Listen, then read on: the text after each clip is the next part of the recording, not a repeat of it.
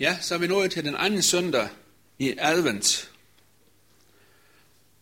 Og når jeg ligesom blev udfordret til at, at holde en tale her i adventstiden, ja, så kigger jeg altid i kirketeksten. For ligesom at finde ud af, hvor bevæger den sig hen, og hvor er kirketeksten hen til den her søndag. Er nogen, der ved det? Det er fordi, jeg fortalte dig det, Christina. Men kirketeksten i dag, den er fra Matteus evangeliet, det 25. kapitel, og det handler om de 10 brude jomfruer. Og når kirketeksten her i adventstiden, den bevæger sig hen i den anden retning også, så er det fordi, at adventstid, det er forventningstid, det er forberedelsestid, både til jul, men samtidig så minder adventstiden os også om, at det er en forventningstid til, at Jesus han vender tilbage til jorden. Og derfor så tror jeg altid, at den tekst den er med i kirketeksten her i adventstiden. Men fra Matthæus evangeliet, det 25. kapitel, og fra det første vers. Der skal himmeriget ligne ti brude, brudepiger, som tog deres lamper og gik ud for at møde brudgommen. Fem af dem var tåbelige, og fem var kloge. De tåbelige tog deres lamper med, men ikke olie. De kloge tog både deres lamper med og olie i deres kander. Da brudgommen lod vente på sig, blev de alle sammen døsige og faldt i søvn. Men ved midnat lød råbet, brudgommen kommer, gå ud og mød ham. Der vågnede alle pigerne og gjorde deres lamper i stand. Og de tåbelige sagde til de kloge, giv os noget af jeres olie, for jeres lamper går ud. Men de kloge svarede, nej, der er ikke nok til både, jer, på, til både os og jer. Gå hellere hen til købmanden og køb selv. Men da de var gået bort hen for at købe, kom brudgommen, og de, der var rede, gik med ham ind i bryllupssalen, og døren blev lukket. Siden kom også de andre piger og sagde, Herre, herre, luk os ind. Men han svarede, sandelig siger jeg jer, jeg kender jer ikke. Våg derfor, for I kender hverken dagen eller timen. Kære Jesus, så vil jeg gerne bede om, at du vil sige denne stund for os, hvor vi skal dele dit ord. Jeg beder om dit nærvær, Jesus. Jeg beder om, at, at du vil velsigne den enkelte af os. Herre Jesus, kom du med dit nærvær i vores gudstjeneste her i formiddag. Amen. For nogen tid siden, så fik jeg et brev fra kommunen. Og i det brev, der stod der, du er udtaget til kontrol af din virksomhed. Du bedes venligst finde relevante papirer frem og være til stede og samarbejde med kontrolløren, når han kommer. Og når man får sådan en meddelelse, så går tankevirksomheden herop, så sætter den sig stress i gang. Og så tænker man, har jeg opfyldt lovkravene? Har jeg alt det, jeg skal registrere, har jeg det i orden? Jeg fik faktisk sådan lidt småtravlt med at finde tingene frem, så jeg kunne være forberedt, når kontrolløren han kom. Der var ingen mulighed for at ændre på noget. Det eneste, det var at vente. Jeg forventede, at tingene de var i orden, som de skulle være. Og det viste sig også, at det var de. Så det var jo let nok. I advent, så tales det om at være forberedt. Der tales om at være på forkant til det, der kommer, til det vi venter. Advent, det betyder jo direkte oversat forventningsbekendtgørelse af noget, som skal komme. Derfor så er adventstid, så er det lige med forberedelsestid, hvor man gør sig parat til det og til den, der skal komme, nemlig Jesus og julen. Hvis jeg gætter rigtigt, så er du sikkert allerede i gang med dine forberedelser så julen igen kan blive en fest i dit hjem. Der tændes lys, der købes gaver, så vi på den måde kan glæde hinanden. Og jeg tror faktisk, det er det, der allerede nu foregår i vores hjem. Og vi sådan tænker, hvad skal jeg købe? Hvad skal den have? Hvad ønsker den sig? Og så videre, og så videre.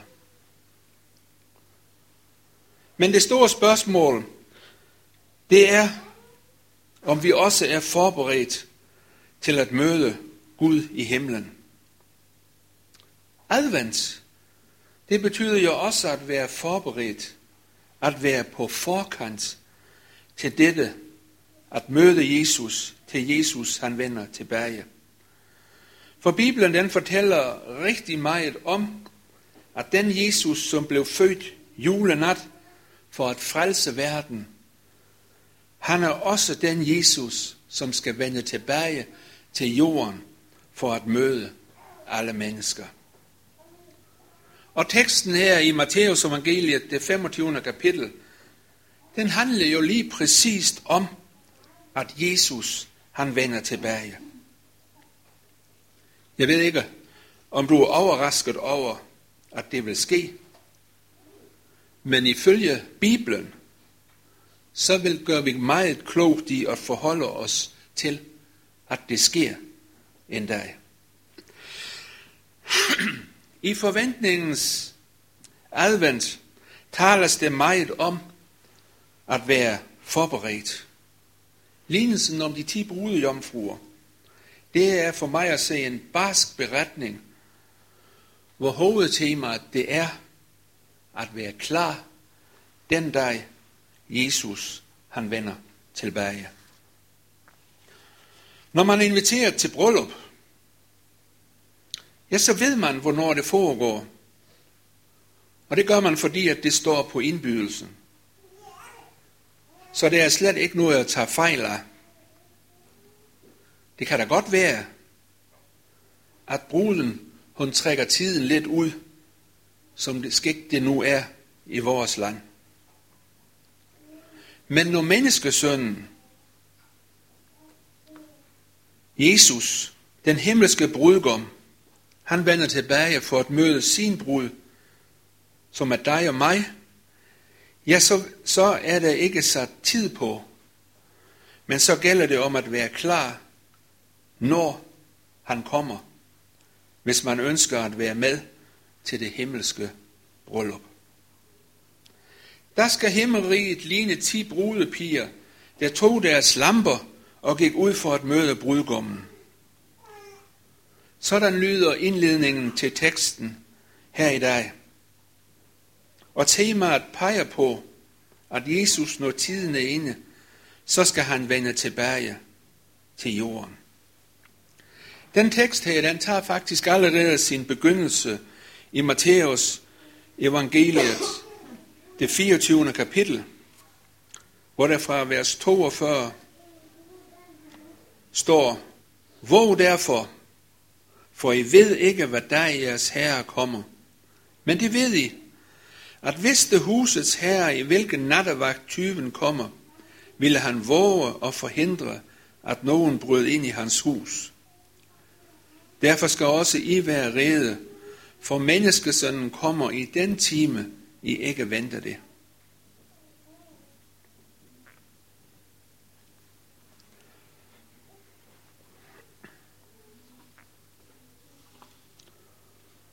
Og det er lige præcis i den vendte position, vi står i i dag. Vi er alle sammen inviteret med til bryllupsfesten. Vi har det lige som de ti brude piger. Vi er på vej i vores liv, ligesom de var på vej i deres liv. Vi, du og jeg, vi er alle sammen på vej i det liv, som vi lever. Og vi ønsker, ligesom brudegommen, ligesom brudepigerne, at møde brudgommen og være med til den store fest. Men disse brudepiger, hvem er det i grunden? Det kan man godt spekulere lidt over. Der står i teksten, at alle ti piger tog deres lamper og gik ud for at møde Jesus brudgommen. De ti jomfruer er altså ikke dem, der måske aldrig har hørt om Jesus. Det er heller ikke dem, som har nægtet at tro på Jesus. Og stiller du spørgsmålstegn til Danmarks befolkning generelt i dag, så vil de, så vil de også bekende, at et eller andet sted, så har de et tro på en Gud.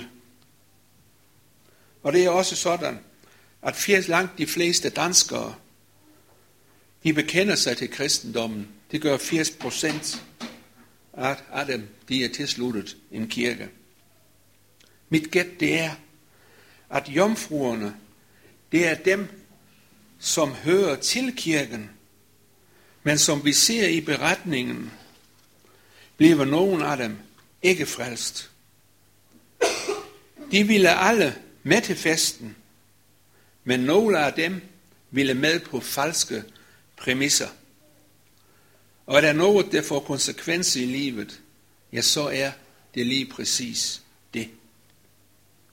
De har alle sammen hørt ordet, men det har ikke slået rødder i alles liv.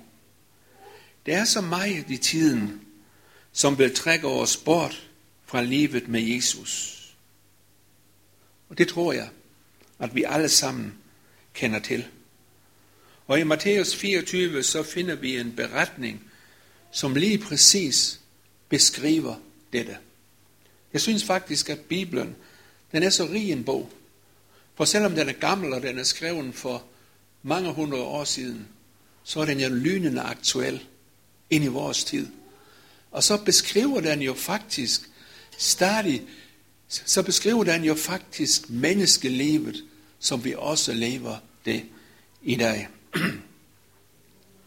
I Matthæus 24, så finder vi en beretning, som beskriver, som beskriver lidt af det. Jesus tog til ord og talte igen til dem i lignelser. Himmeriget ligner en konge, der holdt sin søns bryllup. Han sendte sine tjener ud for at kalde de indbudte til brylluppet, men de ville ikke komme. Så sendte han nogle andre tjenere ud, der skulle sige til de indbudte, nu er det dækket op til fest, mine okser og fædrekalven er slagtet, og alt er rede. Kom til brylluppet. Men det tog de sig ikke af. Det er vel den beretning, det er vel et typisk eksempel på mennesker i vores tid. Vi har så travlt. Det har vi alle sammen med at realisere det, vi gerne vil.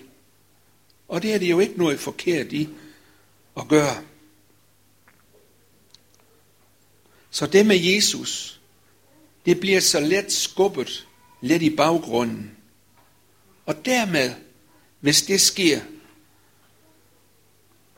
kan vores tro på Jesus, så kan den lige så langsom blive, lunk, blive lunken eller slap, så vi ikke lever vores liv tæt sammen med ham. Jomfruerne, som vi læste om i beretningen i indledningsordet, de var i deres livs venteposition. Og ventetiden, den var så lang for dem, at de alle blev trætte og faldt i søvn.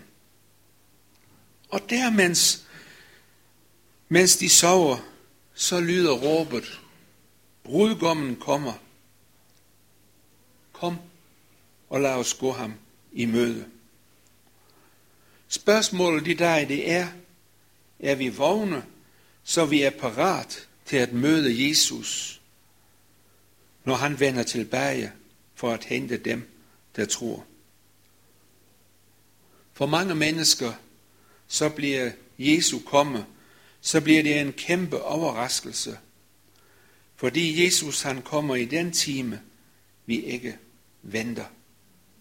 Og Matthæus 24, vers 44, der står det, Vær derfor rede, for menneskesøn kommer i den time, I ikke venter. Vi læser, vi læste i teksten, at alle brudepigerne straks stod op og gjorde deres lamper i stand. Og det var da naturligt, for her ville de alle sammen være med. Men her, mens de rejser sig for at gøre sig klar, så viser det sig en kæmpe forskel på de ti piger. Og den forskel, den får en afgørende betydning for dem alle sammen. Der viser det sig, at de fem jomfruer, de er kloge. De har nemlig taget ekstra olie med, så de kunne klare ventetiden, uden at deres olie slap op. De andre fem var tåbelige, fordi de ikke havde mere olie. Må ikke olien, det er et billede på vores tro på Jesus. Og her er det, at olien den er altafgørende for, om man er klar, når brudgommen Jesus han vender tilbage. Det skete ikke så meget ved, at de faldt i søvn, at de var sløve. Men det, der fik afgørende betydning for dem, det var, om de havde olie. Som jeg ser det, så er olien et billede på vores forhold til Jesus. Olien den er et billede på vores tro og afhængighed af Jesus. Har du Jesus med i dit liv? Spørger du ham til råds, når du skal tage vigtige beslutninger?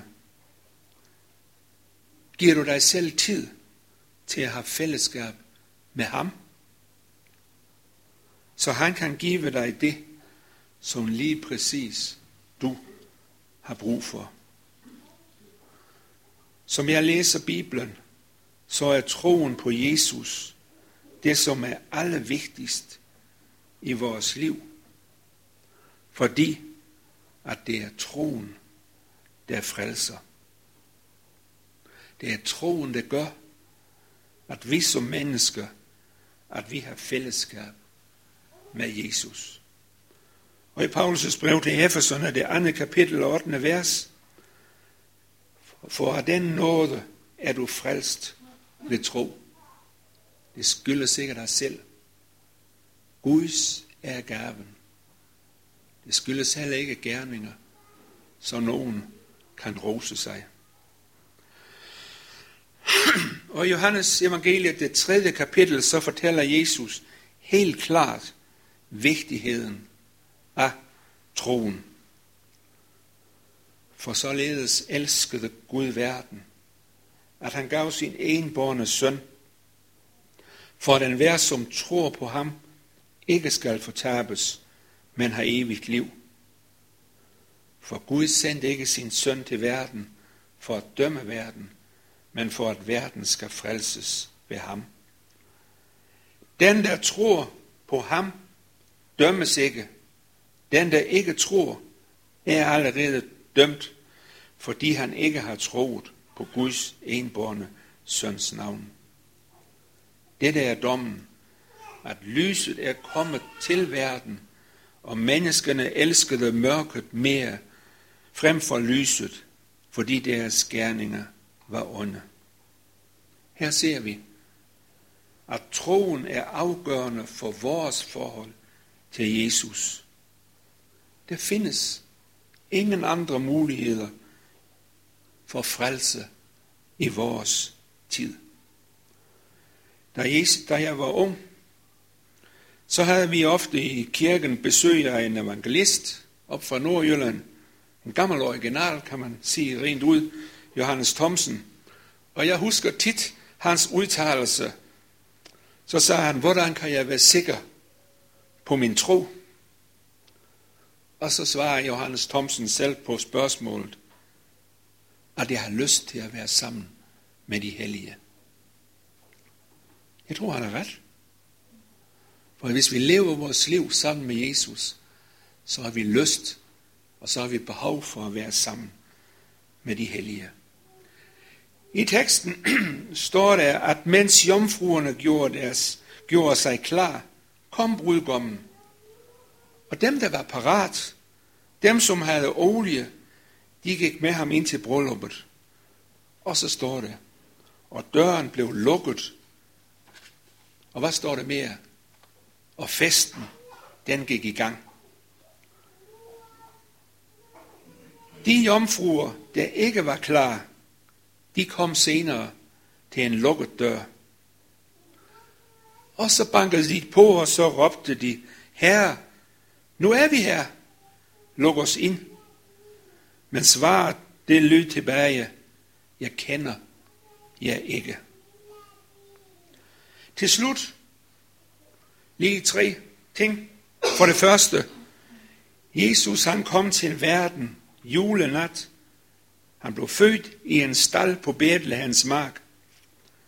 Det var Guds store kærlighed til os mennesker, der gjorde, at han gav sin egen søn til jord, for at alle dem, der tror på ham, skal frelses og i gave få et evigt liv.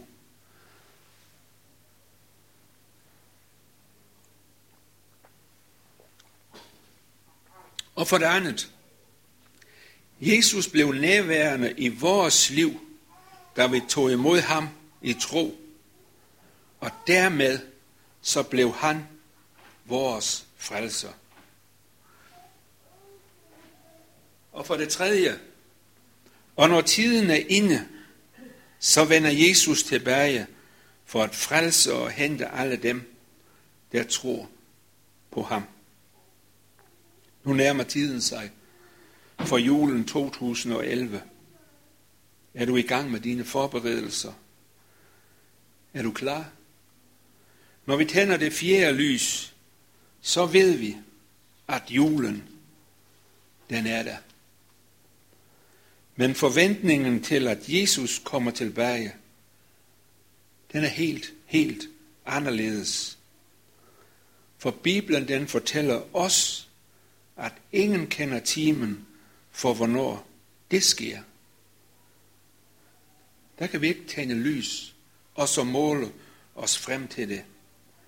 Derfor så er det vigtigste for os, at vi bevarer troen i vores hjerter, sådan at vi er klar, at vi er på forkant, når Jesus han vender tilbage til jord. Og med disse tanker vil jeg gerne ønske jer alle sammen en glædelig adventstid.